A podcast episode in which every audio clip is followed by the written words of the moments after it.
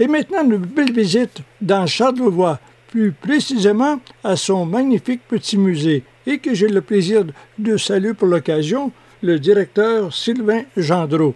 Alors bonjour, monsieur le Sylvain. Oui, bonjour, ça va bien? Oui, ça va bien vous-même? Oui, très bien, merci. Sylvain, quand on parle d'abord de la, la, vocation ou la mission en quelque sorte du musée de Charlevoix, c'est quoi?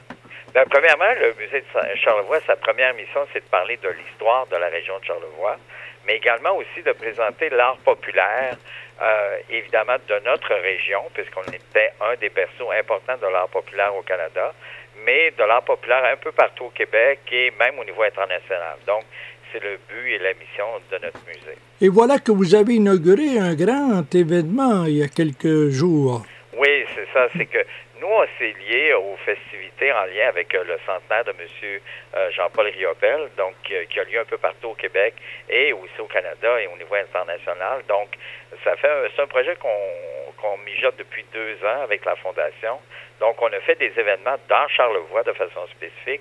Donc, au musée, on avait une exposition qui a été lancée vendredi dernier qui s'intitulait euh, Riopel et l'art populaire. Donc, c'est un amalgame euh, euh, d'œuvres de M. Riopel qui a travaillé à partir des années 80 un peu dans le même esprit de création que nos artistes d'art populaire en prenant soit des décalques, prenant, comme par exemple, il y a un immense canot qui avait qui était un de ses amis, puis il en a fait une œuvre d'art, donc il prenait mhm. des œuvres de leur quotidien. Et pour l'occasion, on a une exposition permanente sur l'histoire, mais tous nos salles euh, reflètent un peu cette, euh, cette, cette euh, en la magie de M. Riopel. Donc, dans nos trois salles qui restaient. Donc, on a ça jusqu'au mois d'avril. J'avais parlé de canaux. Est-ce que d'autres œuvres... On a à peu près, une quatre, à peu près, je crois, de mémoire, on a une soixantaine d'œuvres de mhm. Riopel. Donc, il y en a beaucoup des grands formats qui ont rarement été, qui ont rarement été mis en, mis en valeur dans des galeries ou dans des musées. Est-ce qu'on peut dire oui, en effet? Et puis, euh, et c'est des œuvres qui, euh, qui, qui, débutent un peu la période de création de M. Riopel dans les années 80.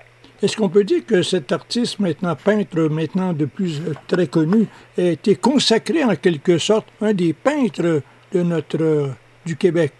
Oui, entre autres. Même c'est un des peintres les plus connus au niveau international, au niveau du Canada, par rapport à d'autres pays. Donc, euh, quand on parlait du centenaire de M. Riopel, ben, il, est, il est un peu partout. Donc, il y a des expositions euh, qui auront lieu à Paris, au Centre Pompidou. Il y en aura, euh, il y en aura aussi à Saint-Paul-de-Vence, Saint-Paul-de-Vence et il y en a une qui, qui débuterait très bientôt en Roumanie. Donc, on voit que euh, M. Riopel est un, artiste international et pour nous, c'était comme un privilège et c'était bien parce que notre commissaire, c'était Mme Isu Riopel. Mhm. Et d'ailleurs... Qui est la fille de M. Riopel qui connaît, qui a fait des catalogues raisonnés de, tous les œuvres de son père. Donc, elle était à peu près la seule qui pouvait nous faire le lien de mhm. M. Riopel et son amour de l'art populaire.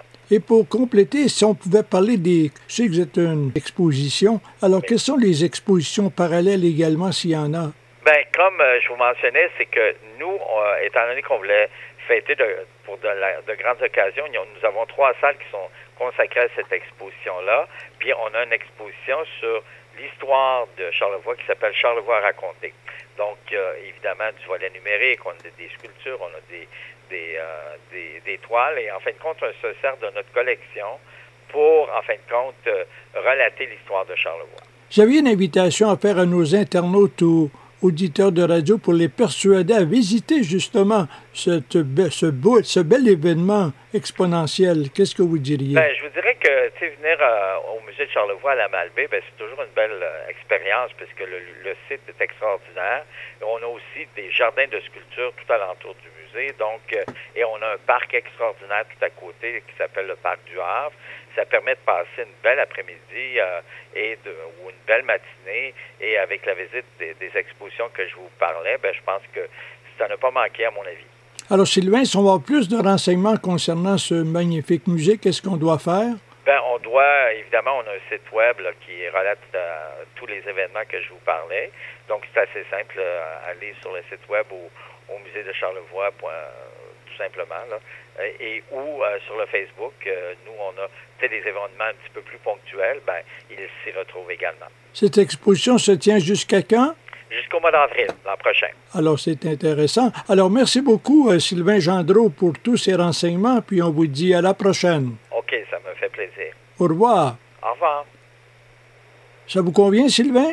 Super. Hein? On a passé à travail, puis ça va bien avec vous. Vous avez la voix facile aussi.